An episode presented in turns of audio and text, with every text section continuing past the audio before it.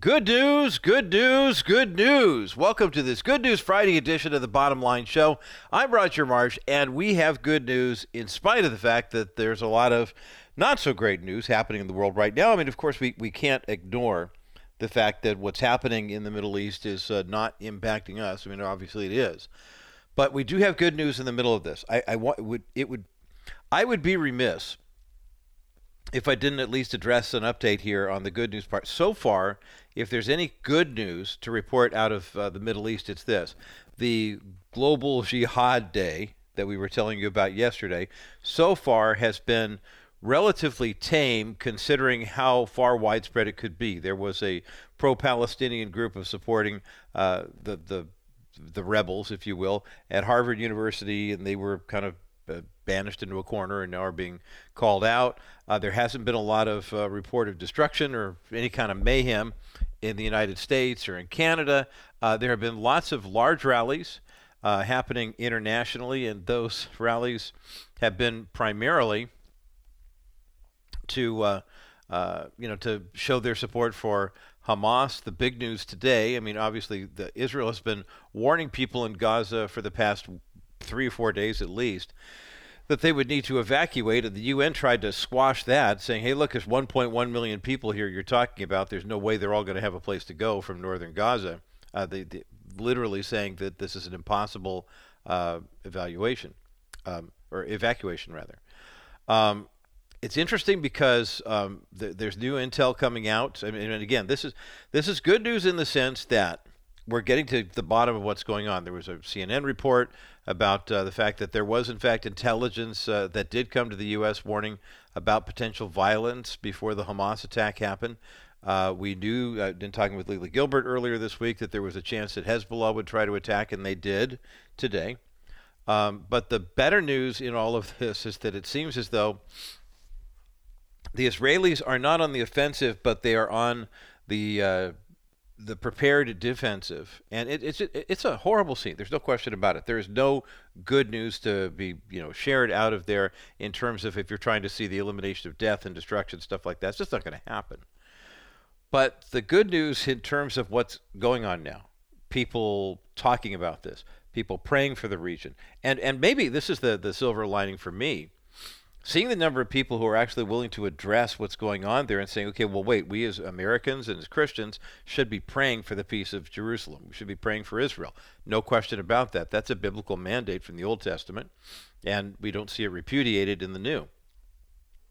But what encourages me in all this, um, and, and I mean this sincerely, is the number of people who are looking at this, paying attention to it, and then asking the question, where is God? And maybe finding some answers. I mean, I don't, obviously, God, God, desires, Scripture tells us, that all men, all people everywhere be saved. So, I mean, that, that is the Father's heart desire. It doesn't mean that everyone is going to be saved. It does mean that that's the Father's desire. And I don't believe that God re- rejoices with the, you know, the shedding of innocent blood. And we talk about the number of people who have been killed there. There was a PR piece coming out of Hamas earlier today that tried to indicate that there were actually more Palestinian casualties than Israeli casualties, but it is kind of difficult to measure when you've got the kind of sliding scale. Our brain says people who live in America are Americans, or at least you know documented immigrants. We know there's people who come here illegally as well.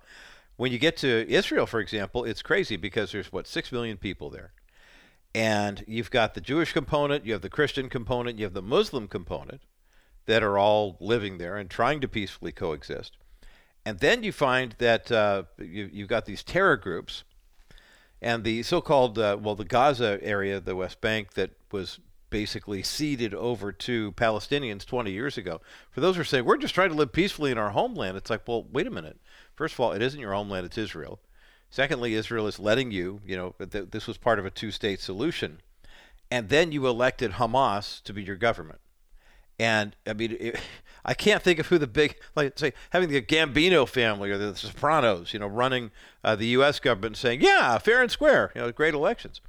20 years later, look what's happening. They're, they're, they still use these tactics of warfare and they talk about the aggression. And, and you can read it time and time again. The number of Palestinians who are not Christian, because the Palestinian Christians have a whole different viewpoint of what's going on here. But the Palestinians who are not Christian, who are radicalized Muslim, uh, the, the, the mantra that they've been sold is Israel's bad. This is all Israel's fault. If they, they came in and took our land, and if they would just give it back, we'd be fine. Not realizing that as much as their religion, if you will, is important to them, and their faith is important to them, there's a big difference between the Christian faith and the uh, the Muslim faith in that the Christian faith does not command us and compel us to kill people who disagree with us. Can you imagine if Jesus said, "Go into the villages two by two, declare the good news, and if they believe it, great, and if they don't believe it, kill them." I mean, that that's nowhere in Scripture. Remember what he said: if the people don't receive the message of the good news, then shake, literally shake the dust off your sandals and leave the town. And I know that kind of one and done mentality seems a little harsh, but that's what Jesus told his disciples. So why we should be surprised at anything else? I mean, there's there will be people who hear the gospel and reject it and wind up accept, accepting eternal torment. But I saw a post a Christian friend of mine out of Florida posted uh, earlier today that I wanted to respond to in this good news scenario here. Because the posting was basically listing all the reasons why Christians should be praying for um, Jerusalem and praying for uh, the Jews and it made the mention of Christians did not replace Jews. There's no such thing as replacement theology um, in in the body of Christ. And if you listen on the Bottom Line show to uh, Steve Gregg in the Narrow Path, I know he's on in Denver, he's on in the Bay Area, I believe, and also in Southern California and San Diego. The Narrow Path airs for a full hour right before the Bottom Line show here in Southern California. And Steve has the best explanation of the so called replacement theology mentality that a lot of Christians have. He says, remember, the gospel was to be proclaimed first to the Jew and then the Gentile. This is, I mean, Jesus came and lived the perfect Jewish life on earth. Uh, there, there's a reason why uh, followers of his called him rabbi, because, I mean, he was, that's the closest thing they had to that kind of perfection. And what's interesting about uh, the Lord's, you know, way about him when you know, the fully God part, fully man part, is, you know, Steve says, look, the, the replacement, if you will, comes not in the Christians to Jews, but rather Old Covenant, New Covenant. And it's a very subtle change. But basically, now, if anyone is in Christ, he or she is a new creation. The old is gone, the new has come. And so the good news of the gospel today is that there are people who are living in Tel Aviv, who are living in Jerusalem right now, and, and, and coming to terms with the fact that if they see the war and just see it as a secular war, an act of aggression, you know, the uh, the Hamas and now Hezbollah, backed by Iran and Syria and Russia and ostensibly China too. They can look at this in the temporal world and say, well, "We're being put upon. You know, please, you know, pray for us because we're seeking deliverance." But the greater good that is coming from all of this is, I mean, quite frankly, uh, that the gospel is being proclaimed their deliverance is not going to come in weapons. It's, it's not going to come in government. It's not going to, the Knesset's not going to save them. But what's going to save them, I mean, ultimately, we be, see widespread loss of life throughout this battle. But what's ultimately going to save our souls is the blood of Jesus Christ. And so, uh, Father, we just encourage uh, our, our listening audience here that's praying along with us to keep in prayer those who are affected by this area and understanding that uh, we know that you love all of your creation and you are you sent your son to begin the redemption process for all of your creation.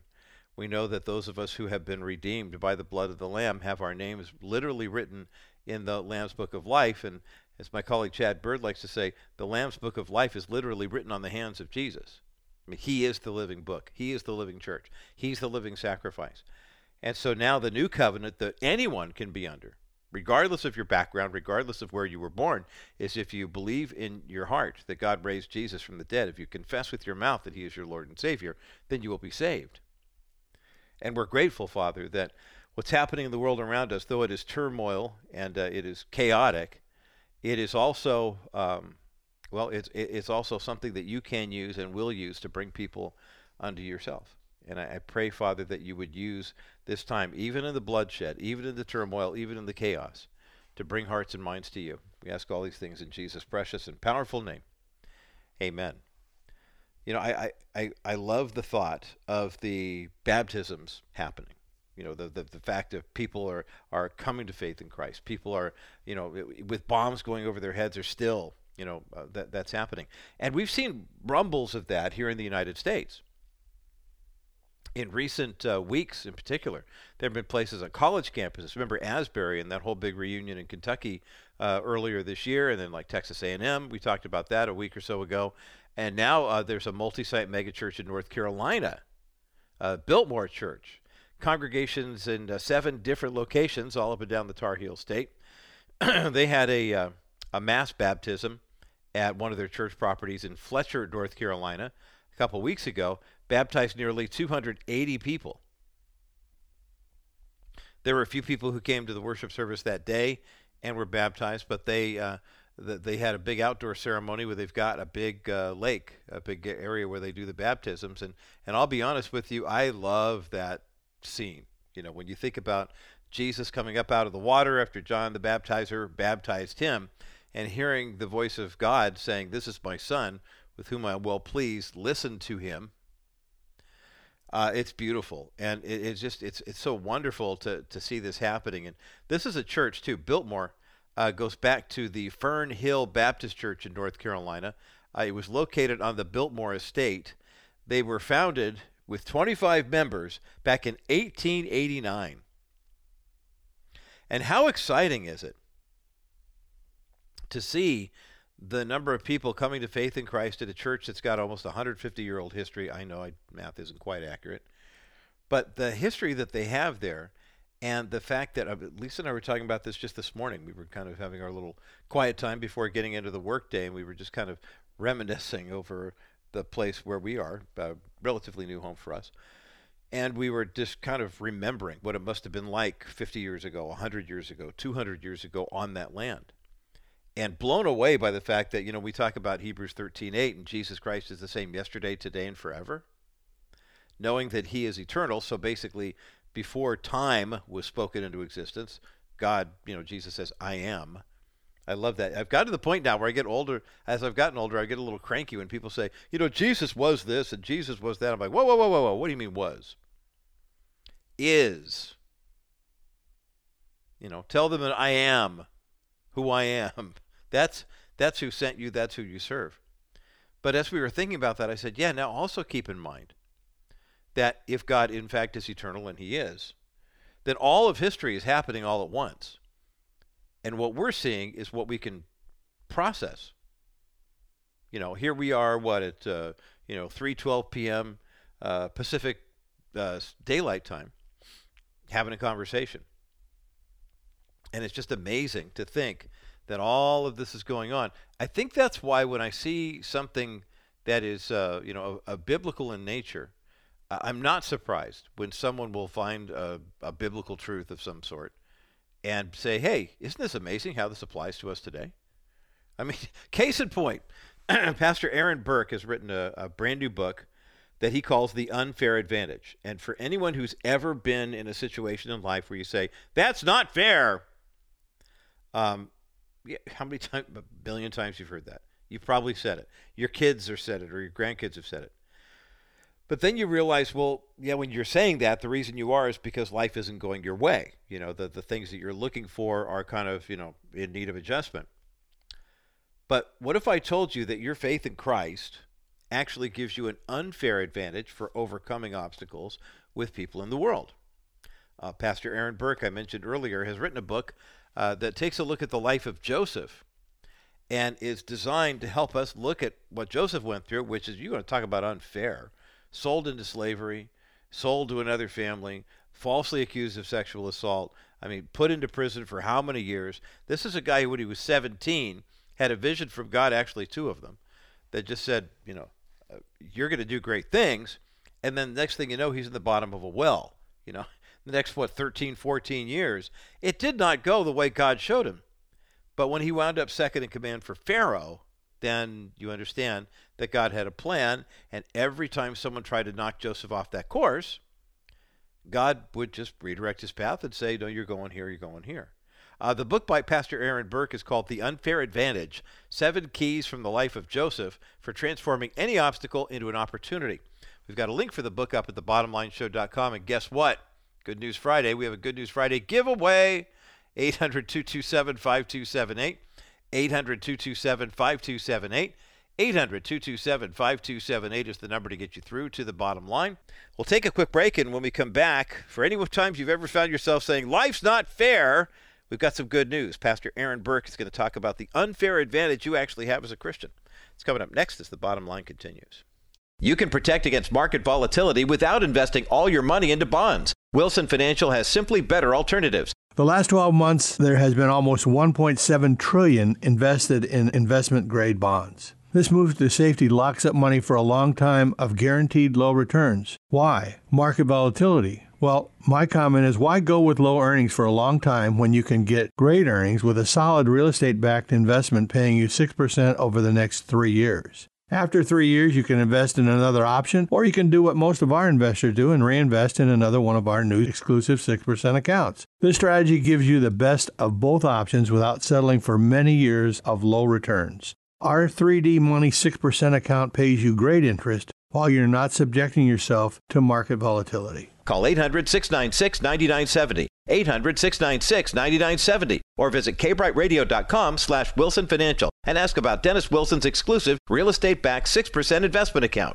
wilson financial services for simply better alternatives. Have you ever found yourself saying god this isn't fair. Life isn't fair. The world isn't fair. Why am i not getting what i'm getting? Where's my breakthrough? Times but you know it's interesting how oftentimes it's not so much what's happening to you that seems unfair or that might actually even be unfair. The question is, what are you going to do with it? And today, here on the Bottom Line Show, we're going to get into a conversation about that very issue with Dr. Aaron Burke, who's the lead pastor of Radiant Church. Uh, he and his wife Katie started it about a decade ago. Radiant now has eight campuses throughout the Tampa Bay community. Uh, he's the author of a brand new book on this subject of uh, what happens when life isn't fair, and it's simply called The Unfair Advantage Seven Keys from the Life of Joseph for Transforming Any Obstacle into an opportunity. We have a link for the book up at thebottomlineshow.com. Pastor Aaron Burke, welcome to the Bottom Line Show. I'm so honored to be with you. Thanks for doing this. Well, we're, we're grateful to, to have your time here to discuss this because it really is just kind of one of those, I don't want to say glass half empty, glass half full situations. But if we take a look at the life of Joseph, we could very easily paint a picture of how horrible things are, how terrible things were, and why it's not fair. Shake your fist at God and don't expect anything to change. But that's not what we see in Joseph's story. Talk about where this unfair advantage concept. Yeah, absolutely. Well, it was actually about three or four years ago. I was in a season of prayer, praying over um, some of our staff members at the church. And this girl, as I was praying for her, I just kept thinking about all the unfair things that she had been through. And mm. her family went through a brutal split up, and she had been neglected, abused, kind of overlooked so much in her life. And I just kept praying. I said, "It's unfair what you went through. It's unfair how you how you had to go through that." And then as I was saying that, I felt like really the Holy Spirit speak to me and say, "Aaron, it's unfair, but it's for her advantage." And. I ended up writing that phrase down, the unfair mm-hmm. advantage, and then looked at the life of Joseph, which is so many of our stories where God deposits a dream in our life, but that dream doesn't just become a reality. That dream starts us on a path that is many times painful, difficult, and I would even say unfair at times. But if we learn how to leverage the unfairness that we go through, it can actually be for our advantage. And we've all kind of seen that with our lives where we yeah. look at moments where in the season it looked terrible and we were very frustrated and we were going, God, I don't understand why. But you get through it and you look backwards and you go, oh, I get it. It had to happen to bring mm-hmm. me to the destiny that God had for my life. Mm-hmm. Boy, that's powerful wisdom and insight from Pastor Aaron Burke today here on the bottom line. His brand new book is called The Unfair Advantage Seven Keys from the Life of Joseph for Transforming Any Obstacle into Opportunity. We a link for the book up at thebottomlineshow.com. When you look at these seven keys, I mean, they really do. I mean, they obviously we're following Joseph's life here, but they really do have application in each of our lives as well. Talk about what it means to be a discouraged dreamer. How many people have you encountered in your pastoral ministry world, Aaron Burke, that have come to you with, oh, this, this, and this, and that, the other thing, and they feel like they've got so close to it, but then something happens that keeps keeping them from engaging it and really embracing the dream. Absolutely. Well, you got to think of Joseph's life. I mean, he's a 17 year old man that is working in the fields, and God gives him this dream, and he shares it with his brothers and his father. And you know, he was favored by his father, but even his father didn't believe in him, and they miss. You know, uh, they said there's no way that's going to happen. They misjudged his motives, and as they're doing this, the Bible gives us this unique insight in the midst of his discouragement. They said, and Joseph dreamed again. And I was like, oh, that's the unfair advantage. The unfair thing is when people don't believe in your dreams, you've got to keep dreaming. And how many times we've all tried something, it didn't work. We said something was going to change, it didn't change. We tried a new routine, it didn't work. But I'll tell you the unfair thing is that things don't always work out the first time. Mm-hmm. But I really believe that victory comes to those who just don't quit and they make a decision that despite what my circumstances are, I'm just not going to stop dreaming and believing God for great things in my life. Even Acts 2, you know, it says, you know, he's going to pour out his spirit. And the reality of that is that people are going to dream dreams. Yes. And it's both young and old are going to dream and see visions. And I think that's so important that people that are in their 50s, 60s, 70s, they haven't mm-hmm. stopped dreaming because of circumstances, but they actually lean in going, God, what is the thing that you want to do through my life still? And I believe that's an unfair advantage when we keep dreaming despite the circumstances. Boy, that book, The Unfair Advantage Seven Keys from the Life of Joseph for Transforming Any Obstacle into an Opportunity, is up at thebottomlineshow.com. And I highly recommend it, especially when you talk about the fact that Joseph represents for us what it means to be rejected but then that doesn't mean that's the end of the story. I think a lot of times we think of that kind of rejection. I, have seen this in like the I, I, like to watch video clips of athletes, and you see the uh, the, the, the people in that kind of cluster of uh, track and field racers that are you know running the mile or whatever. And at some point somebody gets pushed knocked down you know whatever and they get up and come back and make this heroic recovery. How many of us do you sense pastor aaron burke when we do get rejected in whatever we think our dream is we don't look for a redirection point. We just kind of sit there and put sackcloth and ashes on and say well i guess this is my lot. I mean it's it's not a really great way for us to go if we don't look for the redirection point Absolutely. You know, when Joseph's story is so unique because when he's, you know, betrayed, rejected by his brothers, the people that are closest to him, there's never a point that we see over the next 13 years of his story, over multiple chapters of scripture, that he's looking back at the hurt that they caused him. Mm. What he does is he ends up making the most of the new season he is in. So we see that he arrives in Egypt and he is sold into as a slave to Potiphar's house. Well, then the Bible says he excelled in Potiphar's home. And I thought that I'm going, wow, Joseph used rejection as a redirection, going, okay, if this is where God has me, I'm going to be content and I'm going to make the most of this season. Hmm. And you have two choices every time you get rejected. You're going to get bitter and you're going to look at the situation and you're going to be frustrated and you're going to think, man, I missed my choice, my, my opportunity. Or you're going to get better and you're going to actually learn from it. You're going to grow from it and you're going to actually see how God redirected your life. I heard somebody say at one time that y- you didn't get rejected, God rejected that thing for you. Mm. And I think it's really good because don't we all have those moments where we look back and we see that relationship that ended or we see that job that we didn't get. And when we look back and we go, oh, God was actually protecting us to bring us to something better. So you, it's all about the perspective you have during seasons of rejection that make it an unfair advantage for your life. Yeah, I'm talking with Pastor Aaron Burke today here on the bottom line about his brand new book called The Unfair Advantage Seven Keys from the Life of Joseph for Transforming Any Obstacle into Opportunity. And there's a link for the book up at thebottomlineshow.com. I'm sure you and your wife, Katie, experienced some of this, what you're writing about. I mean, obviously, you're looking at scripture for Joseph's story, but uh, maybe autobiographical in some cases, where you literally made the move to say, God gave me a dream. We're selling everything we have. We're going to plant a church or two or 10, or well, at least in this case, eight. Talk about what it was like for you guys when it's like, honey, I've got this dream. Who had the dream first, you or her? You know, I think it was both of us just um, praying together and seeing what God had for us. And, you know, like everything that God gives us in our life, you know, nothing comes into the full picture right away. Mm-hmm. And uh, it was just kind of a slow kind of leak of what the Lord wanted to do in our lives. And went through a season of praying, but it was honestly, it was a season that became very difficult for us You know, anybody can look at someone we're 10 years into this and go, wow, it's an overnight success. Mm-hmm. And the reality is, is it's been a decade of real hardship, pain, trusting God. But that's where the unfair advantage comes in.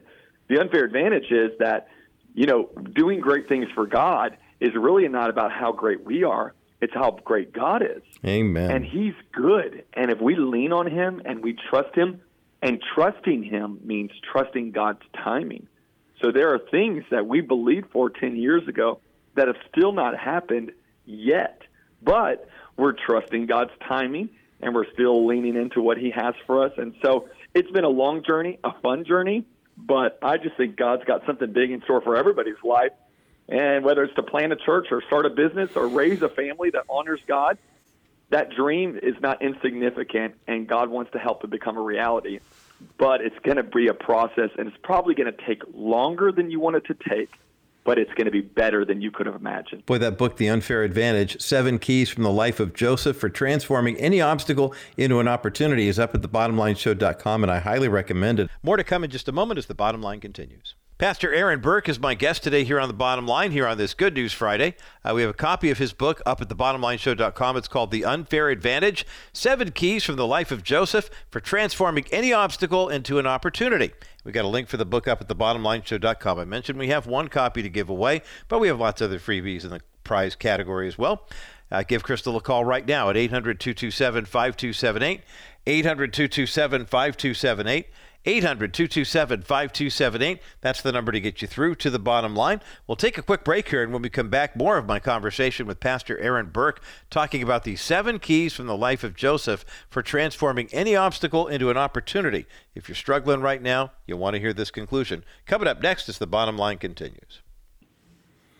Great conversation today here with pastor and author Aaron Burke. Today, here on the bottom line, we're taking a look at his brand new book called The Unfair Advantage Seven Keys from the Life of Joseph for Transforming Any Obstacle into an Opportunity. And one of the parts of the story of Joseph that I always found so interesting is the part with Potiphar's wife, you know, where there's the, the seduction attempt and always give Joseph credit. You know, hey, he he was straight as narrow. He he did right by his employer, did right by God, etc. But as I was reading your book, I began to think about the seduction part and how it's easy for us to kind of get drawn in to things that knock us off the course of what God has for us. Sometimes that seduction, though, can be that kind of smelling salts, a wake up call, you know, if you will. Talk about how you describe the seduced saint that Joseph is um, for, you know, the unfair advantage that he had as a result of that season. You know, the story is very unique because um, Joseph is working in the home, and the Bible says he was he was good looking, and she took notice of him. But then it goes on to say, and she kept approaching him. And isn't that how sin is? Temptation mm. is always this way. Temptation never comes at us once, and we reject it, and then he's like, all right, well, I lost out on that one. No, the reality is if the enemy can't get in the front door, he's going to find the back door, he's going right. to find the, a window, he's going to find the chimney, he's going to find a way to try to get into our life. And I explain in this thing is you in the in that chapter is the importance of having a life of integrity that honors God, which means being faithful in really small things and watching how if you're faithful in the small things, you could be faithful in the really big things that come. So everybody's sitting there going, "Well, you know, I, I'm not cheating on my wife, so it's okay." What I'm doing, and I would say, no, it's the small little things that actually break our character and integrity that mm-hmm. we do every single day. And God really cares about them. You know, the one thing that I think was such a big takeaway in this chapter is what made Joseph make that decision of integrity. Mm-hmm. And I think it all comes back to remembering Uncle Esau. And if you remember Esau, Esau was, mm-hmm. you know, his uncle that Jacob and Esau, they were the twins. But Esau's the one that gave up, you know, for a bowl of soup, his entire birthright, the entire mm-hmm. inheritance. And I've got to think that that story passed on to the 11th son of Jacob when it comes to uh, Joseph. And Joseph, in this in the moment of that temptation, probably had a moment to think. I remember Uncle Esau gave up so much for so little. I'm not going to make the same mistake. And that's what we do when we fall into sin. We give up so much for so little that the enemy has to offer us. He always over promises on fun and under delivers on fulfillment. Mm. Mm-hmm. So don't believe the lie of the enemy and go into what the the temptation is leading you. And you know the the danger here, Pastor Aaron Burke. I love the way you describe that there because the danger for us is when we look at the things that God has blessed us with. Joseph had not one but two dreams. Joseph was getting even in these lousy situations where he was. Joseph was finding favor. It would have been very easy for him to say, "Hey, look, I'm second in command. I mean, look at I, am the man. This is happening. See, I mean, and, and the enemy gives you just a little whiff, a little hint of, well, see, it's working. God, God didn't lie to you. So, and this is part of the, you know, the, to the victor go the spoils. And the fact that he did remain faithful during that time, I, I think, is so very, very uh, inspiring and very encouraging. And I'm grateful that you brought it out in this brand new book. Pastor Aaron Burke is with me today here on the bottom line. The book is called The Unfair Advantage. We're looking at the uh, the seven keys from the life of Joseph that uh, transform any obstacle into an opportunity. We have a link for the book up at the bottomlineshow.com. There's a part where you talk about being forgotten and trying to stay faithful at the same time, Pastor Aaron, that I'd love for you to expand upon a little bit because I know that some, there's someone listening to our conversation right now that says, okay, I'm resonating with everything you said, but you don't understand. I'm not part of my church anymore. My marriage blew up, whatever it is. I'm not on the job anymore that I thought I was going to be at. And the idea that we want to stay faithful in spite of the fact that it feels like no one notices, no one remembers, and sometimes maybe even God might feel that distant. Talk about that. You know, Joseph goes um, from Potiphar's house, and he has a moment where he does the right thing when it comes to Potiphar's wife. he rejects the temptation, but as he rejects the temptation, he gets thrown into prison. And isn't it interesting that we can do the right thing and get the wrong result that we think we should have in our life? Mm. And that's where Joseph finds himself he finds himself in a season where he's left in the prison by himself. And I got to think of that. It wasn't just a day or a week or a month. He was in their scholar cells for around 10 years. So 13 years from the dream to the destiny, and 10 years of those, he's in prison. Eight years of that 10 years, he's without any hope until it's eight years in when the cupbearer and the baker come in and they say, Hey, we're going to remember you when we get back to Pharaoh. And you remember he interpreted their dream. And then what happens when they get back to Pharaoh? It says this crazy phrase, and it says, and the cupbearer forgot about Joseph. Mm, mm-hmm. What do we do when people have forgotten about us? I think a couple things are important. One is to remember that God hasn't forgotten us. If you think that people have forgotten you and there's no plan, you have to understand in the scope of what God is planning for our life, right now you're in a dark season, but dark seasons are developmental seasons for your life. Mm, mm-hmm. So you've got to lean into the fact that man, there's a there's a reason God's got me in this. Actually, we live life forward, but we understand life backwards. So when you get at the end of the season, you're going to go, "Oh, that makes sense." So you know God hasn't forgotten about us, but also there's a purpose in the prison. And this was one of the crazy perspectives I brought out in the book and I won't give away all the details, but in the book, I thought, why in the world would God put him there for 10 years? And then I started researching ancient prison systems, and that, that prisons didn't exist 4,000 years ago. It was a unique concept, but it was a concept that Egypt actually owned very well because they didn't have their prison systems to punish their prisoners, but to actually reprogram them, to teach them. So what they would do is they would send some of their best teachers into the prison system to teach the prisoners about Egyptian culture and life and how to really be a good citizen. And I thought, isn't that like God? God mm. sends a man from hundreds of miles away, brings him to Egypt. He has a plan for him to rule over the country, but he's not trained. So he puts him in prison to educate him for 10 years, mm. to give him the language, to give him the culture, to give him the customs, and then God promotes him when he's ready. And I want to encourage some people that are listening to this right now. You need to embrace the development that God's trying to do during your dark season. It's Amen. during those dark seasons you need to lean in and you ask yourself this question God, what are you teaching me right now? So the marriage fell apart. I feel alone. Lean into God. He hasn't forgotten about you, and He's trying to teach you something in the season that you are going to need when you get to your ultimate destiny. Boy, that is good encouragement from Dr. Aaron Burke. Today, here on the bottom line, we're talking about his new book called The Unfair Advantage Seven Keys from the Life of Joseph for Transforming Any Obstacle into Opportunity. We have a link for the book up at thebottomlineshow.com. Aaron, in these final moments that we have together, uh, to kind of take us on a, just a bit of a jet tour. But why, I mean, why Joseph? Why now? Because things are seeming kind of crazy in the world, especially for people of faith. It seems like there's it's tougher and tougher to live out our faith here, and we may be needing to glean from Joseph more than we ever thought before. Talk about why this book is so important to be out right now.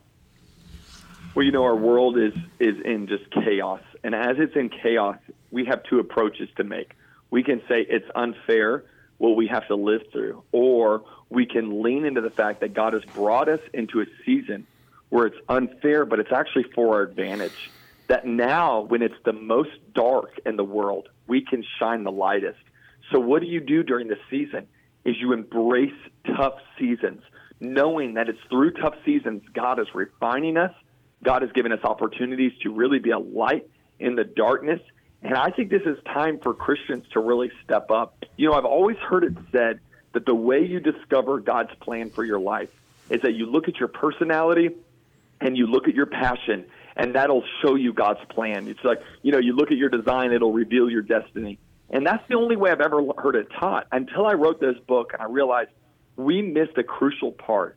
It's not just your personality, even though that's very important. It's not just your passions and what makes you excited, but it's also your pain. And if you're in a mm. painful season right now, mm-hmm. that will show you what your ministry is because there's somebody else that's going through it or will go through it in the future. And you're going to have some purpose and some, some perspective to give them because of what you walked through. So don't be discouraged during the season. Learn how to respond God's way. I give you seven of them in the book. I think it'll give, be really practical to help you learn to embrace the tough season and make the most of it. Well, it's a very encouraging book, though it's not easy to read in certain places, obviously, because there are some things that happen, these obstacles, uh, that we have to see as obstacles before we can turn them into opportunities. But Pastor Aaron Burke, you've done a great job with the story of Joseph and made it very practical for life here in, in modern times. The book, The Unfair Advantage Seven Keys from the Life of Joseph for Transforming Any Obstacle into an Opportunity, is up at thebottomlineshow.com. Pastor Aaron Burke, thanks so much for being with us today here on The Bottom Line Show. Thank you so much for having me. Well, there you go. Pastor Aaron Burke. The book is called The Unfair Advantage Seven Keys from the Life of Joseph for Transforming Any Obstacle into an Opportunity. There's a link for the book up at thebottomlineshow.com. And we do have a copy of the book that we're giving away today here on this Good News Friday. 800 227 5278. 800 227 5278. 800 227 5278 is the number to get you through to the bottom line. Uh, we're going to take a quick break, and when we come back, I know it's been kind of a tense day in the Middle East, and now with Hezbollah getting involved in the uh, in the fisticuffs as well, uh, we we uh, have a tendency to think sometimes here in the Western world, since we don't have any kind of real military fighting going on here on the the U.S. soil, that uh, this is kind of kind of new and unfounded, and oh my gosh, how could this happen in the world right now? Uh, as we continue, I want to take a look at another archaeological discovery discovery that has, uh, I think, uh, well, it's timely for right now regarding the weaponry that has been uncovered and what it might have been used for. I'll give you a clue. If anyone sees what's happening in Israel right now as a religious war, you'll definitely want to be listening on the other side of this break because the bottom line continues. When you were in an accident, Stephanie Cover of Cover Law is the only personal injury attorney you need. Stephanie talks to victims all the time who wish they would have signed with her first. Unfortunately, once you've signed a retainer with a different attorney, Stephanie can't represent you. So it's crucial to have Stephanie's number handy now and make the smart call the first time. Stephanie is the right attorney to represent your personal injury claim, specifically because she worked for insurance companies for 20 years, so she knows the best questions to ask and when. Stephanie knows when things don't sound accurate, and she knows when she's being deceived. Stephanie is a Christian, and telling the truth is vital, so she holds professionals to that standard too. Stephanie's unique blend of skill, expertise, and compassion get you real results. Bookmark Stephanie's website now so you don't have regrets, and pass it on to your friends and relatives who will need it. Just go to kbrightradio.com slash cover today to set up a free consultation. That's kbrightradio.com slash C-O-V-E-R. My thanks again to Pastor Aaron Burke for a great conversation today on the bottom line about the unfair advantage. That's what he calls the seven keys from the life of Joseph for transforming any obstacle into an opportunity. We're giving away a copy today here on this Good News Friday, and I'd love to place it in your hands. 800 227 5278. 800 227 5278. 800 227 5278. That is the number to get you through to the bottom line. You know, as we hear the wars and rumors of wars, of course, what's happening in uh, Israel right now is is a declared war by uh, Prime Minister Netanyahu, and what makes this uh, war even more interesting is the fact that you have two rebel groups. One of them uh, purporting to be the government of the so-called Palestinian people. I don't say so-called Palestinian people. There are people who identify as Palestinian. There's just no Palestine. I mean, there was a region called Palestine, but as you heard me share on the uh, uh, the uh, National Crawford Roundtable yesterday, I think it was in the first half hour. If, it may have been in the second. Uh, and if that's the case, then you have to listen on the weekend or just go to crawfordmediagroup.net. You can download the episode there.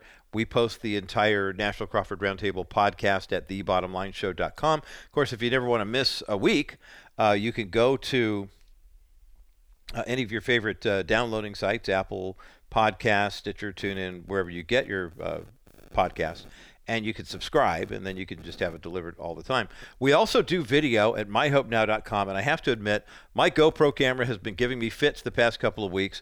So, more often than not, if you want to see me, uh, early in the morning here on the West Coast, doing the recording of the video portion of the National Crawford Roundtable podcast.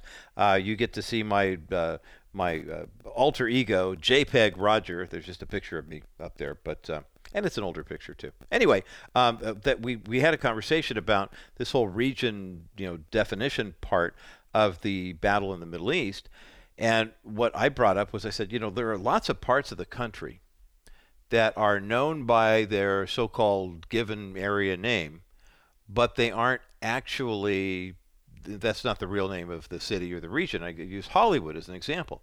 Uh, many people talk about Hollywood like it's an actual place. But Hollywood really is more of a state of mind. I mean, remember the Hollywood sign up in the Hollywood Hills uh, used to be uh, a sign that said Hollywood Land. And Hollywood is just, and I'll be honest with you, I don't know why. I'd have to, I guess I could dig it up, find out why Hollywood is referred to as Hollywood or Tinseltown but the reality is, there is no city of Hollywood. There's a city of Los Angeles, and there's a part of Los Angeles that's called Hollywood. But ironically, there is a city of West Hollywood. That's actually been incorporated. They have a city council, the whole shot. But the, the idea, so the, the, the Palestinian argument is there are Palestinian people who live in a region that was referred to as Palestine, but there's not a nation, so to speak. And when the Israelis gave up, was it uh, uh, Prime Minister Sharon back in 2005, uh, made the two state deal with the Palestinians, um, the first thing they did was have a so called democratic election, and they elected into office Hamas. Hamas is a terrorist group.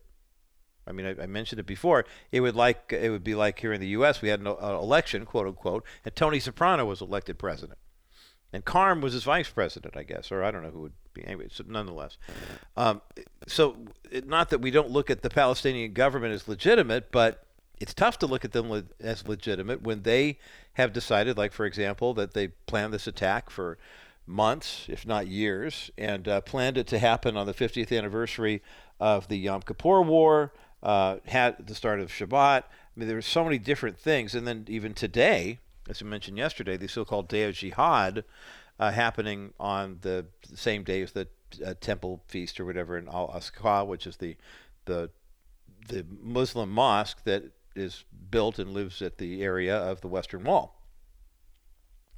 So, I mean, when you think about the the idea that these guys are coming seeking a peaceful two-state solution to what's going on in the Middle East, nothing could be further from the truth. However, we in the body of Christ need to kind of get over ourselves when it comes to the fact that oftentimes we think since we don't have wars and rumors of wars happening on U.S. soil, hasn't really been a major attack like this, of course, since 9 11, and that was no small effort. But to now find um, us kind of looking at this and asking, could something like this happen here? There was a genuine concern yesterday that something like this might happen here in this day of jihad, where Muslims worldwide, I mean, there's all sorts of rioting in the streets and you know, you, you, you find people who are Hamas supporters and now Hezbollah supporters showing up today after they attacked on the other bank. And please remember that this past Monday, Lela Gilbert was with me here from the, she's the uh, International Religious uh, Freedom expert from the Family Research Council. She's a senior fellow there. And that was the first thing Lela said when she said, I'm concerned about Hamas, but I'm waiting for Hezbollah because if Hezbollah attacks on the other border, that makes it twice as hard and really just shows how vulnerable and exposed Israel is. So it's not uncommon for us to think of people of a strong religious conviction who also have a strong military uh, perspective. But if anybody understands that, it's Israelis. As a matter of fact, the Israeli uh, Antiquities Authority made an announcement of another discovery.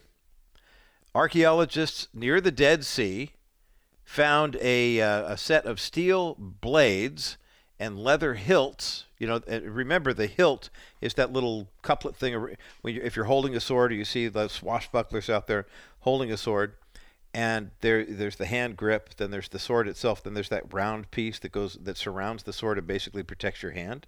That's called the hilt. Um, I remember being a. I was today years old when I found out that that w- that's what it was called. Well, if someone someone says we're going to go out there and we're going to push it to the hilt, it literally means to the limit. If you pushed it any further than that, you would either knock the sword out of someone's hand or you'd do serious damage to them. So that that's kind of an extreme measure of how far you can take something is to the hilt. And uh, but these there were some leather hilts here. There were some wooden hilts that were there. There were some steel blades and scabbards, and apparently they've been preserved exquisitely. They were in a cave for a little over 1900 years. And that, that if you look at the picture, we've got it up at the bottomlineshow.com. Again, preserving biblical history. This is something I, I think God really delights in. Hiding things in 100 AD and letting us find them in 2023. They were actually discovered about two months ago and what you see in these weapons is researchers say it was a long distance conquest, a local insurrection, and a story of empire and rebellion. Now, four swords and the head of a javelin, known as a pallium, were stashed into the remote cavern by Jewish rebels uh, during an uprising against the Roman Empire in the 130s, somewhere around there. Remember, of course, that as we talk about our faith in Christ, one of the things that aggravated the Jewish leaders and the Jewish authorities, whether they be Simon the Zealot or the you know Annas and Caiaphas, and they they basically whether they were the the uh, the, the Pharisees, the Sadducees, or guys like Simon, what they were looking for was that they thought Messiah was going to come and overthrow Rome and start the rule and reign right there. So when Jesus shows up, they're like, well, he's from Nazareth. Could anything good come from Nazareth? and he's a carpenter for crying out loud.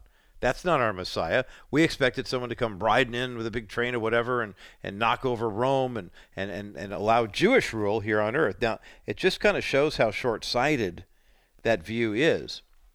God so loved the world that he gave his only begotten Son, that whosoever believes in him would not perish but have everlasting life. But God did not send his Son into the world to condemn the world. He sent his son into the world so that the world might be saved. And so, in many regards, when Jesus makes the triumphal entry into Jerusalem, Jerusalem on the back of the, the, the, the uh, colt, he basically is he's kind of showing the religious leaders, you guys were way off. This is not some here here's my caravan. Here's my procession. It's me and a donkey. That's it. And people putting palm branches down. But it's interesting to see here are these weapons that were discovered in this cave and somewhere around 130, 138, 135 AD, Jewish rebels doing what?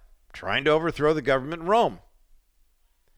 And it's so it's just so interesting to me to see where oftentimes it stays in a temporal conversation instead of a spiritual one. But I have a final thought to share on this and why this is it's good news and yet it's a cautionary tale as well. We'll look at that on the other side of this break as the bottom line continues. Well, we have some good news from our friends at Preborn, and that is that we have a match in place that you got to take advantage of right now. I call it the 15 by the 15th campaign. Uh, an anonymous listener uh, who listens to the Bottom Line Show here in Southern California has put up a match for Preborn.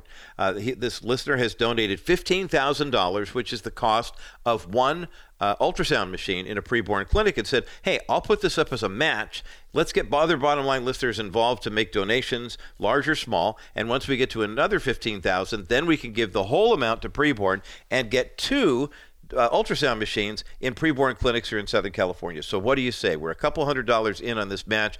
I know there's a bottom line listener right now who can make a $500 or a $1,000 donation, maybe even a $2,500, knowing that it's A, tax deductible, and B, going to be matched dollar for dollar to get another ultrasound machine in that will save babies' lives. Call 833-850-BABY, 833-850-2229, or you can make a donation online. It's really easy when you go to kbrightradio.com or you can go to my website, rogermarsh.com, and click on the preborn banner there. Let's save lives through preborn. $15,000 by the 15th of October. We can do this.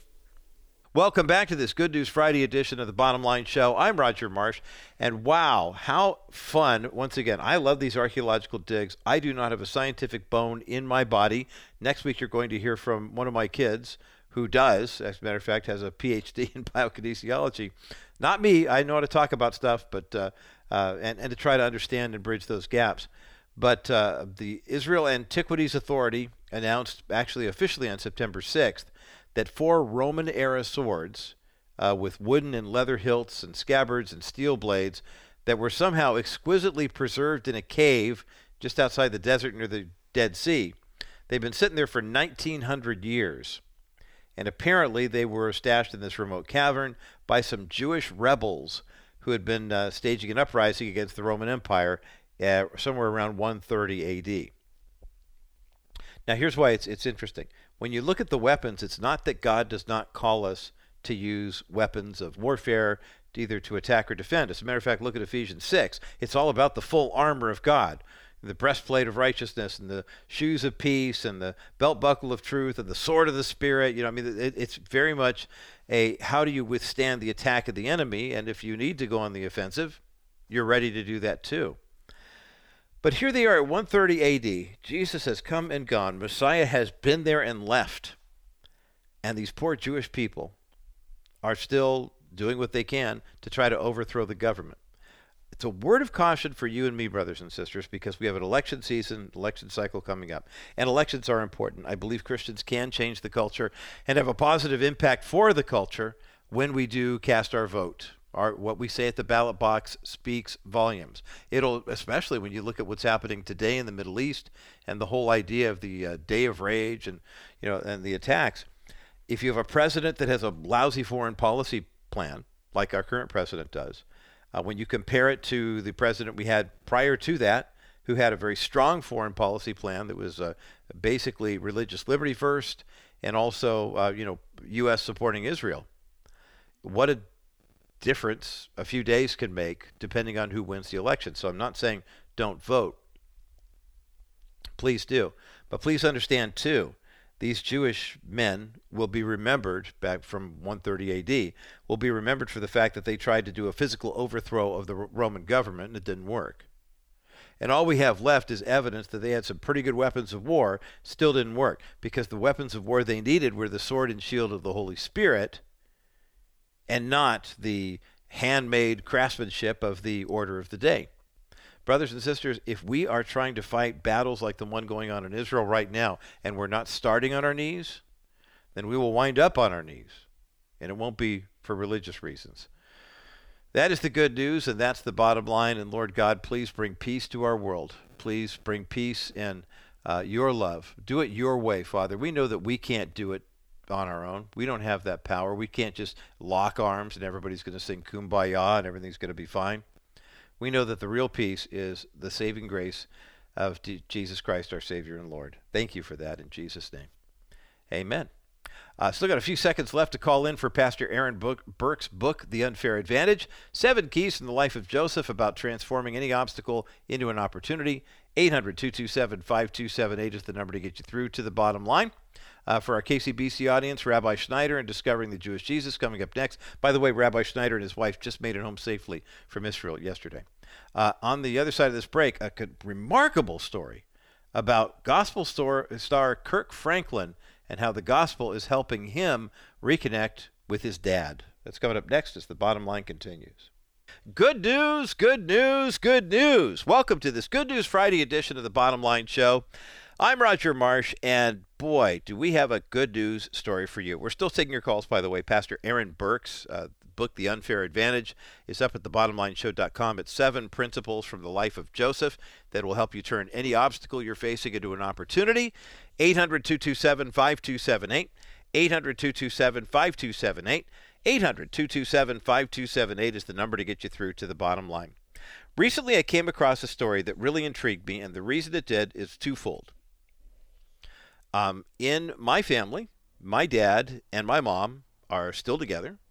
They have been married for 68 years. They've been together for 70 years. They recently, this past June, turned 90. They are nine days apart, and I won't tell you who's older, but dad's birthday's on June 18th and mom's is June 9th. So how about that? See, I didn't tell you who was older. I wouldn't do that to my mom. That would be rude and disrespectful. Never give a lady's age. I always just tell people when my dad's birthday is and then tell that mom's is nine days before. Anyway, the story involves a documentary and an album of music by a guy by the name of Kirk Franklin. Perhaps you've heard of him.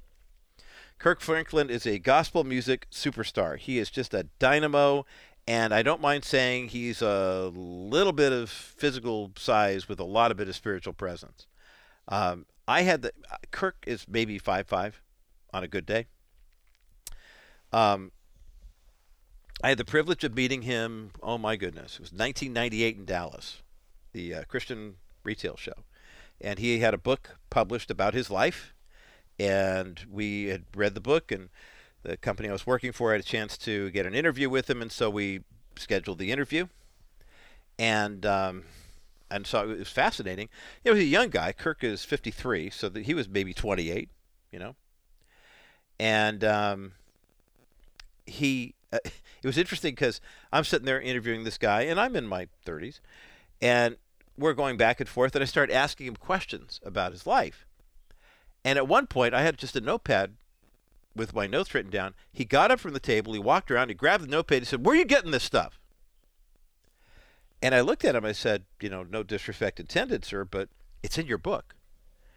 And he looked and then he kind of smiled and he goes, Well, I guess it's okay for you to ask me that then. I that was my first lesson in the publishing world of sometimes the person who uh, is the so called listed author on the book didn't actually write it. Okay, fair enough. But Kirk has had he's just a fascinating guy in the sense that he's put together some really great numbers as a gospel music star, sold millions of albums, toured all over the world. But his personal life kind of tricky. His mom was a single teenage mom who was not able to raise him on her own. So she wound up uh, releasing him for adoption, and the um, person who adopted him, I believe, turned out to be one of his aunts. He, uh, his mom named Deborah, and she had kind of a rough and tumble life, and so Kirk had t- kind of a rough and tumble life, and then um, his aunt died, and that led to a very, very interesting journey for him. Kirk and his mom had remained in contact for a while, but he did not know his biological father. And so, not knowing his biological father, all he really had to go on was his relationship with his biological mom. Now, the adoption part, he lived with his aunt, but he still knew who his mom was, and she'd see him from time to time. But about 25 years ago, they had a falling out, and he hadn't seen his mom for quite some time. Matter of fact, that was right around the time that uh, I was meeting him and doing that interview. Maybe it might have been something he wrote in the book. I don't know. But, you know, it's interesting when you hang around people who know their parents versus people who don't know their parents.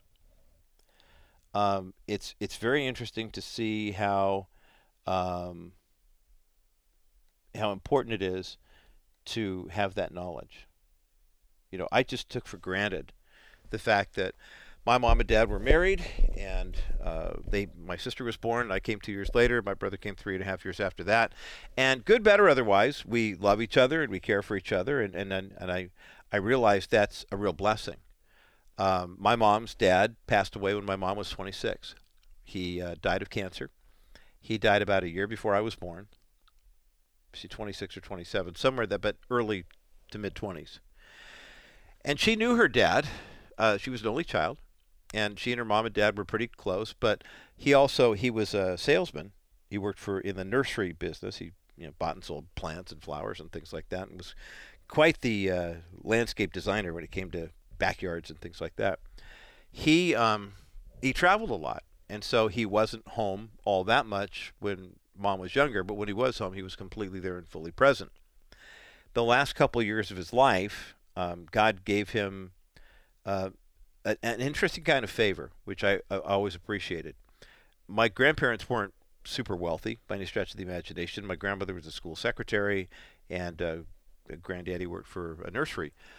But he got involved in sales, and he was really good at it. And for about a four-year period, he was making really good money by 1950s standards. You know, in a time when you could buy a brand new home for $15,000, he was making like three times that per year annual salary. And it was you know one of those things where you just go wow i think when my uh, when my dad and mom started dating and my dad's parents met my mom's parents they're like oh man we can't we can't keep up with these people they're super rich but then he was diagnosed with uh, cancer of the colon and that colon cancer resulted in a colostomy and they hoped they got it all. He had been a smoker his whole life. Uh, tall and skinny guy. Uh, his name was Homer Benilius, and his nickname was Boney because he was so skinny.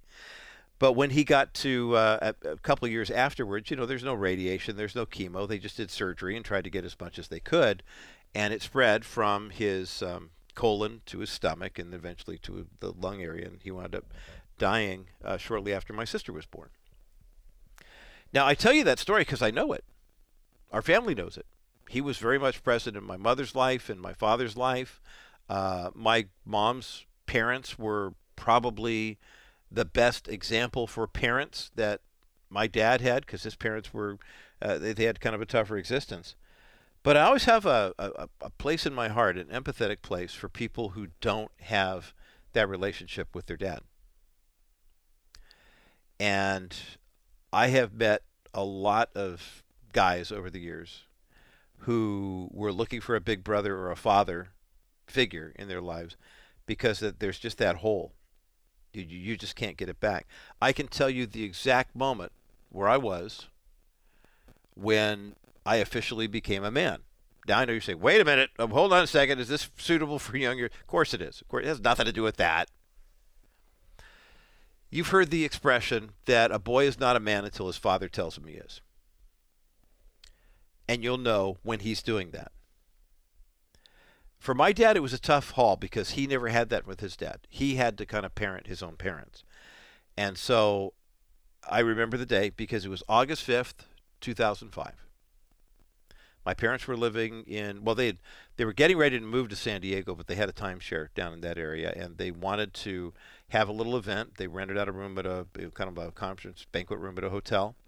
Had a little uh, reception there, invited some of their friends from college. My brother's an ordained minister, so he was the uh, officiant for the ceremony. I was my dad's best man. My sister was my mom's uh, maid of honor. And the kids were there, and it was kind of fun, and we had a good time.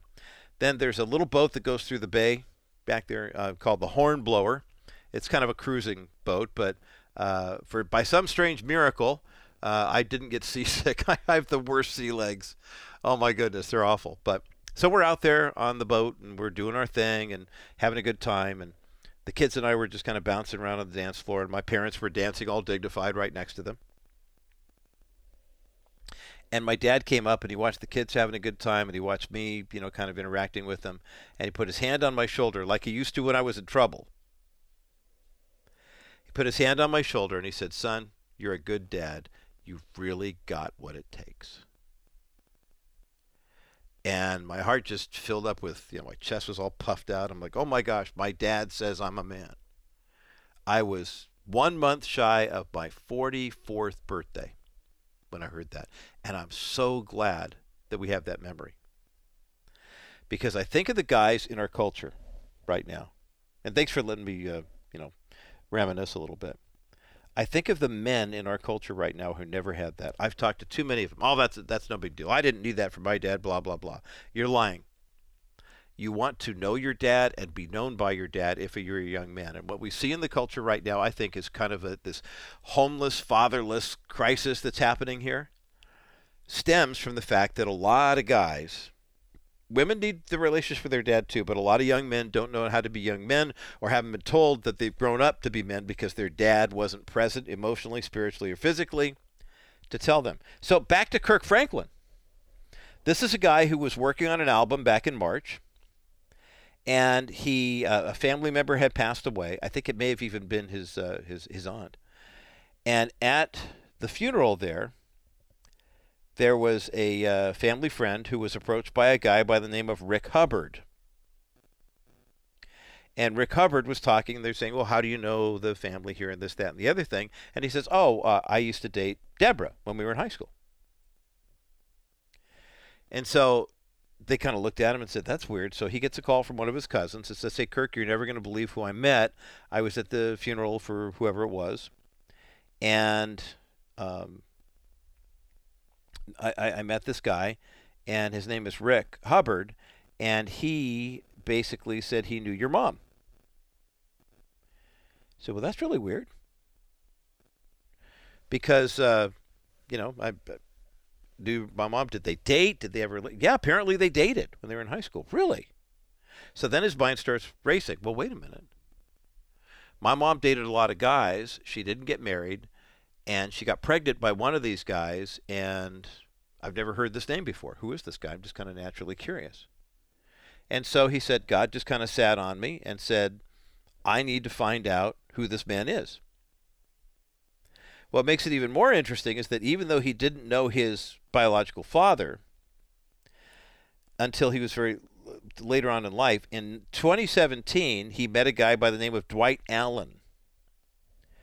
Dwight Allen was the guy that his mother Deborah had always said, This is your biological father. And he was so angry at him. You're my biological father. You didn't want anything to do with me, didn't have a relationship. So Dwight Allen, for years, was thought of as his biological father. He passed away in 2017, and Kirk went through this big thing where he reconciled with him and you know forgave him, and everything was fine. Well, then this other name comes up, and he said, I don't know why, but it was just like God said, You need to meet this guy because there's more to your story. And what he found out was truly incredibly remarkable. We've got a link for all of this up at thebottomlineshow.com. Uh, we'll get to the good stuff coming up next as the bottom line continues. You can protect against market volatility without investing all your money into bonds. Wilson Financial has simply better alternatives. The last 12 months there has been almost 1.7 trillion invested in investment grade bonds. This move to safety locks up money for a long time of guaranteed low returns. Why? Market volatility. Well, my comment is why go with low earnings for a long time when you can get great earnings with a solid real estate backed investment paying you 6% over the next three years? After three years, you can invest in another option, or you can do what most of our investors do and reinvest in another one of our new exclusive 6% accounts. This strategy gives you the best of both options without settling for many years of low returns. Our 3D Money 6% account pays you great interest while you're not subjecting yourself to market volatility. Call 800 696 9970, 800 696 9970, or visit kbrightradio.com slash Wilson Financial and ask about Dennis Wilson's exclusive real estate backed 6% investment account. Wilson Financial Services for simply better alternatives. Welcome back to this Good News Friday edition of the Bottom Line Show. I'm Roger Marsh. There is a, a, uh, new album out by Kirk Franklin called Father's Day, and there's a reason why this is so, so very important, I think. Kirk Franklin was born to a single mom. Uh, she was a teenager at the time. She had dated a lot of guys, but she honestly did not know who Kirk's father was. So at one point, he pushed her and pushed her to find out who it was, and she said, "Okay, there's a guy named Dwight Allen we dated for a long time. I got pregnant. He didn't want to marry me. He took off." So, Dwight Allen, that's the guy. So Kirk was like, "Oh my gosh, I got to meet this guy. He's my biological father." So they met. You know, are, you my father? Uh, well, yeah, I guess I probably am. You know, okay, well, blah blah blah. I'm angry at you. Big old reconciliation, and he forgave him. And then Dwight Allen uh, took ill, and in 2017 he passed away. So Kirk believed for most of his adult life that Dwight Allen was, in fact, his biological father.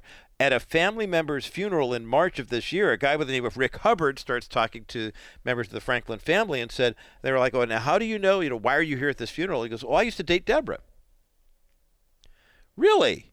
When did you date Deborah? Oh, about, you know, 53 years ago. Really? So you were one of the, were you guys ever, you know? Well, yeah, we were kids and, you know.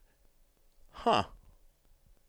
So, a family relative calls Kirk Franklin and says, Hey, I just met this guy. His name is Rick Hubbard. He said he dated your mom. You know, he dated your mom? Why have I never heard this name before? I don't know. And the Kirk said, I just had this feeling that maybe, just maybe, he had a part in this.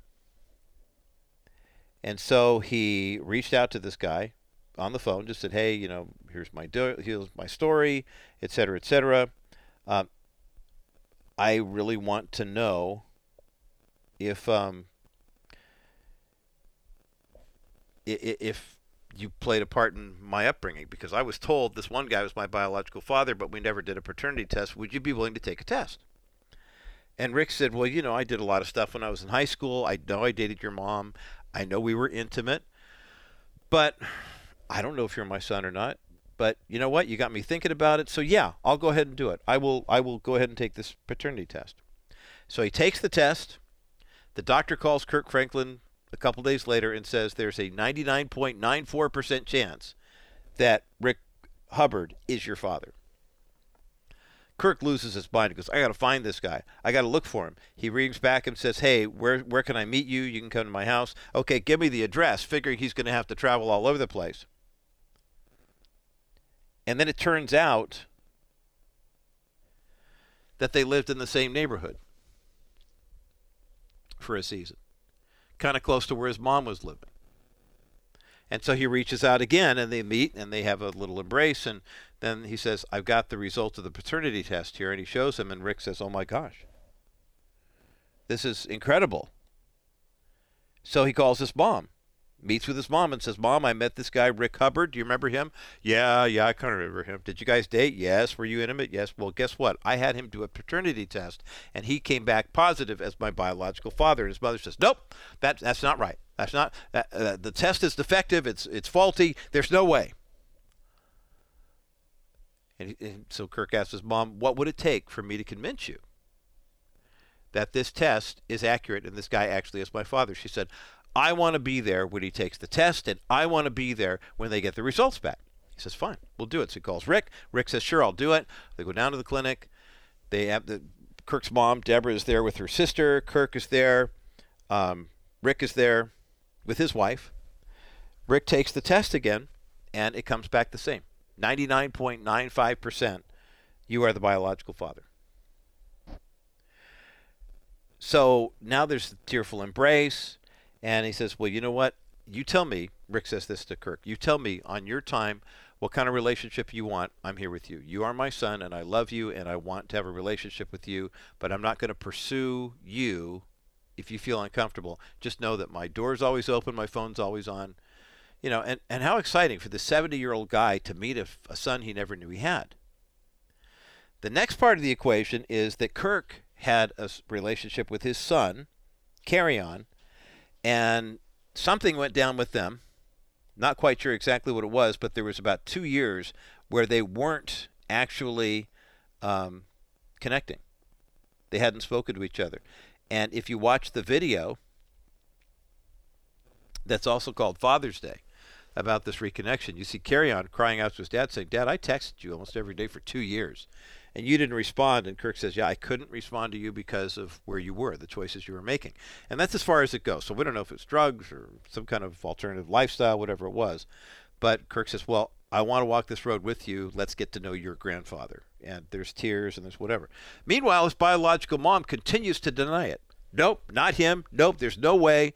And uh, the reason I'm sharing this, the, the documentary is up on YouTube. Lisa and I watched it, and Lisa said, "Oh, she does not want him to know that she was actually dating that nerdy guy who might have had a little money, but wasn't the kind of personality she wanted." And she, mom's just in denial of the whole thing. And so Kirk says, Well, you know, mom, if you're not going to grow with me and my biological father here, I don't know if I can trust you because you lied to me about him for so many years. And so there's a bit of truth telling that goes on there. The documentary, it's about half hour long. It's called Father's Day. It's available free on YouTube, and we'll put the link up. It's in this article here in uh, waynation.com about Kirk and his new album. Um, it's very interesting, but there's a quote that Kirk shares. Well, there's two of them actually that were really telling for me and very gripping for me. And I want to get into them a little bit more on the other side of this break because I think it can help bring healing to your family if this is your story. I know it can help bring healing to our nation if we'll address the issue, but then it gives us another reason to fall deeper in love with our Heavenly Father when we come to the realization of how much He loves us. Let's talk about that on the other side of this break as the bottom line continues. Preborn is saving lives by doing what the left doesn't want you to know about. Progressives don't want you to know that a baby, once conceived in the womb, is a human being. And the proof that we have is four dimensional ultrasound technology that you can get for free at Preborn. The reason Preborn can offer these ultrasound appointments is because people like you make donations and uh, they're tax deductible, and they provide not only the necessary appointments for the expected moms, but also making large donations that will provide ultrasound machines for each of these organizations as well. 833-850-BABY is the number to call. It's really easy to remember. 833-850-BABY, or if you want to do the numbers, it's 833 850 2229. Your $28 donation right now will save one baby's life. Uh, $140 donation does five, 280 does 10. You can also give a recurring monthly gift like Lisa and I do, maybe $28 a month or $56 a month, $100 a month, whatever you and God decide. Make your best donation today, and please know it's completely tax deductible, and every dollar you donate to preborn goes to the ultrasounds. 833-850-BABY, 833-850-2229, or go online to kbrightradio.com and click the preborn banner today. Welcome back to this Good News Friday edition of the Bottom Line Show. I'm Roger Marsh. Remarkable documentary that's free at YouTube. Uh, Kirk Franklin, uh, the gospel singing legend, who uh, had been told his biological father was a man called Dwight Allen, and he had some harsh words for Dwight because of abandoning him when he was a kid, and uh, his mom was forced to give him up for adoption, and they uh, apparently reconciled before Dwight passed away in 2017, and Kirk kind of let it go at that. Earlier this year, he was working on a new record, which he was planning on calling Father's Day anyway. He was going to release it around Father's Day. And a friend of his called and said, Hey, I was just at a, fu- a funeral for one of our family members, and this guy comes up to me. His name is Rick Hubbard. And he says, "Hey, you know, I'm I'm Rick. Who are you?" And they start talking, and the person says, "I don't really know you. Why are you here? It's a family gathering. Why are you here?" And he says, "Oh, I used to date Deborah, Kirk's mom." Really? When did you guys date? Oh, you know, about 53 years ago. Really? How serious were you guys? As in, was there intimacy? Oh, we were serious, and then it kind of broke up. So this cousin of Kirk's calls up and says, "Hey, just met this guy." Um, you know, and he says he dated your mom, that he knew your mom in the biblical sense. And has your mom ever talked about him before? No, never mentioned that name. So he calls his mom, Hey, mom, do you know this guy, Rick Hubbard? No, no, I don't. Well, maybe, maybe. Okay, yeah, I might have dated him. Well, how do you know he's not my biological father? Because the other guy, uh, uh, Dwight, never did a paternity test. How do you know? I don't know. So Kirk says, I'm going to call him and ask him and see if he'll do a paternity test. Well, he said, sure. He did it, and it came back 99.95% that Rick uh, Hubbard was Kirk Franklin's biological father. So he calls his mom. Mom, guess what? Rick's there. No, he's not. No, he's not. Couldn't possibly. There's no way it could be him. So he contacts Rick, and Rick's, he says, Rick, my mom doesn't believe it. She says the only way she'll believe it is if you do another test, and if we're all present when you do the test, and then you're all we're all present when you get the results. Okay, fine. He says I'll do it. He comes down with his wife. Deborah comes down with her mom. Kirk's there with his wife, and Rick does the test again, and it comes back the same, 99.95% positive. So Rick and Kirk are all crying over each other, going, "This is great, Dad, son, I love you." Meanwhile, Mom's over in the corner going, "This this can't be right. Nope, I don't believe it. I refuse to believe it. And Kirk says, Look, I'm going to get to know my biological dad. And if you don't want to be a part of this and you can't accept it, then we're going to have to change our relationship a little bit. Here's the beautiful thing about this we don't need a DNA test to prove that we are children of our Heavenly Father. He knit each of us. Every person who's ever been made has been made by the hand of God. So we don't have to prove a physical relationship with Him. But where the change is and where you do the paternity test is spiritually. When the Holy Spirit infiltrates your heart and gives you the gift of faith to receive the gift of salvation, now when we do a DNA test, a paternity test with God, our Heavenly Father, it comes back the blood of Jesus is running through our veins. We are known by him and we can know him. He continues. We had Jeff Kinley on a couple weeks ago talking about the book of Revelation and how the 13 new things about God the Father that he reveals to himself, even as he's telling us about what the end of the world is going to be like as we talk about the beginning of our program here today, with those those different tools that were discovered in that cave in Engedi that were used by radicalized Jews who were trying to overthrow the Roman government. But it's God's way of saying this is what was happening in 130 A.D. And oh, by the way, I'm still here. That was not my way. It was for the Jews to overthrow Rome. It was for Jesus to conquer sin and death and hell on the cross. But then there's the question of do you receive it? And here's the truth that would set everybody free, and Kirk Franklin's mother apparently has chosen to believe a lie instead, to her own peril. Kirk uh, wrote a song for this album called Somebody's Son. It's a beautiful, beautiful tune that talks about how he would give anything, all the awards, all the everything, to not be known as a gospel recording star, but to be known as somebody's son, and how beautiful it is for us as children of our Heavenly Father to be known as sons and daughters of God. But then the real breaking point for me was watching him say, You know, I've spent so much of my life broken, I wonder if I'll recognize myself when I'm made whole. Sometimes, brothers and sisters, that's a little too daunting for people who receive faith in Christ. And you see people backing away from it, saying, "Oh no, no, I, no, I'm, that's not for me. No, I just." embrace the fact that the sanctification process is not only making you more godly, but it's making you more whole. And those wounds that you might have been holding on to for years and years and years, it feels so good to let them go free and let God heal the bruises and heal the scars. That is the good news, and that's the bottom line.